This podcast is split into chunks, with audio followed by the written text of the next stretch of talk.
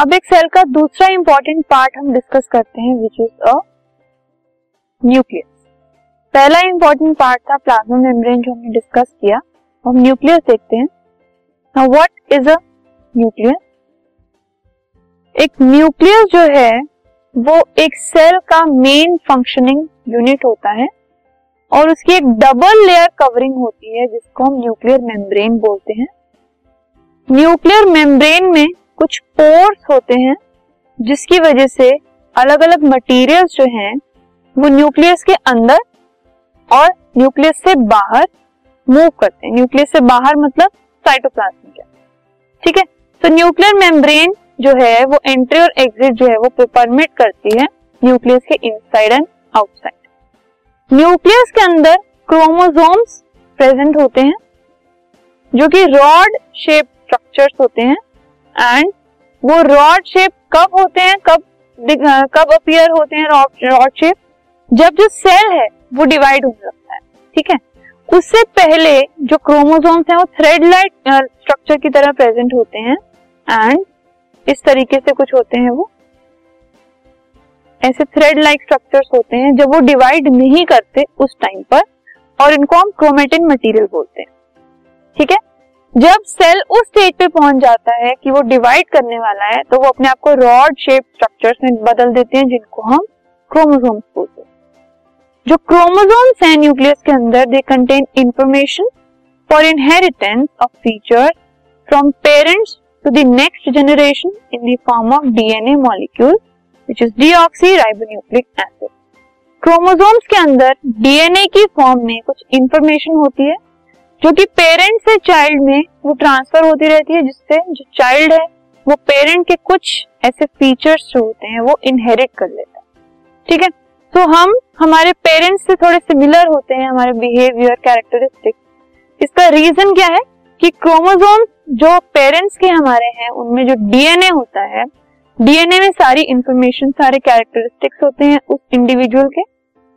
तो वो DNA pass on हो जाता है नेक्स्ट जनरेशन में जिससे वो कैरेक्टरिस्टिक्स कुछ कैरेक्टरिस्टिक्स कॉपी होकर न्यू जनरेशन में भी आ जाते हैं।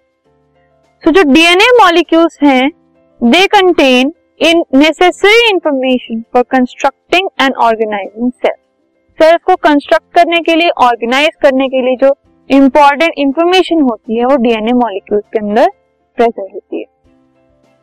जो डीएनए के फंक्शनल सेगमेंट्स हैं उनको जीन्स कहा जाता है। और जब एक सेल डिवाइड नहीं होता तो डीएनए क्रोमैटिन मटेरियल की फॉर्म में प्रेजेंट होता है। और क्रोमैटिन मटेरियल जिसमें मैंने आपको बताया, कि वो entangled mass of thread like structures की तरह होता है। और जैसे ही वो डिवाइड करने लगता है सेल वैसे ही क्रोमेटिन मटेरियल ये एंटेंगल्ड जो है, वो डीटेंगल होकर ऑर्गेनाइज हो जाता है क्रोमोसोम्स की फॉर्म में और रॉड शेप ले लेता है। एंड इससे जो सेलुलर रिप्रोडक्शन है, उसमें जो सेल्स की रिप्रोडक्शन है मतलब जो सेल्स की मल्टीप्लीकेशन है, उसका इंक्रीज होना नंबर में, उसमें वो एक इंपॉर्टेंट रोल प्ले करता है। It helps in determining the way the cell will develop and what form will it exhibit on maturity by directing the chemical activities of the cell ये सब चीज़ें कि किस तरीके का सेल होगा, कैसे वो डेवलप होगा, किस टाइप की केमिकल एक्टिविटीज़ होंगी सेल के अंदर, ये सब जो है क्रोमोसोम डिसाइड करते हैं। एंड बेसिकली न्यूक्लियस डिसाइड करता है। ठीक है? So you can see here ये एक न्यूक्लियस का स्ट्रक्चर है। सेल न्यूक्लियस बाहर की तरफ़ न्यूक्लियर एनवेलप दिख रहा है आपको। न्यूक्लियर एनवेलप मतलब न्यूक्लियर मेम्ब्रेन। अंदर एक पोर्शन होता है जिसे हम न्यूक्लियोलस कहते हैं। न्यूक्लियर पोर्स हैं जिससे एंट्री एंड एग्जिट होती है अलग अलग मटेरियल्स की न्यूक्लियस के अंदर बाहर।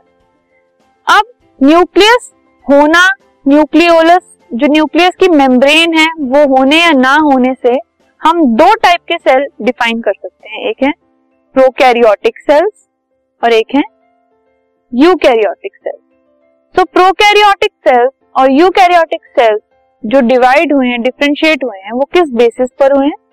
तो कुछ सेल्स ऐसे होते हैं जिनमें न्यूक्लियर मेम्ब्रेन नहीं होती। कुछ सेल्स ऐसे होते हैं जिनमें न्यूक्लियर मेम्ब्रेन होती है।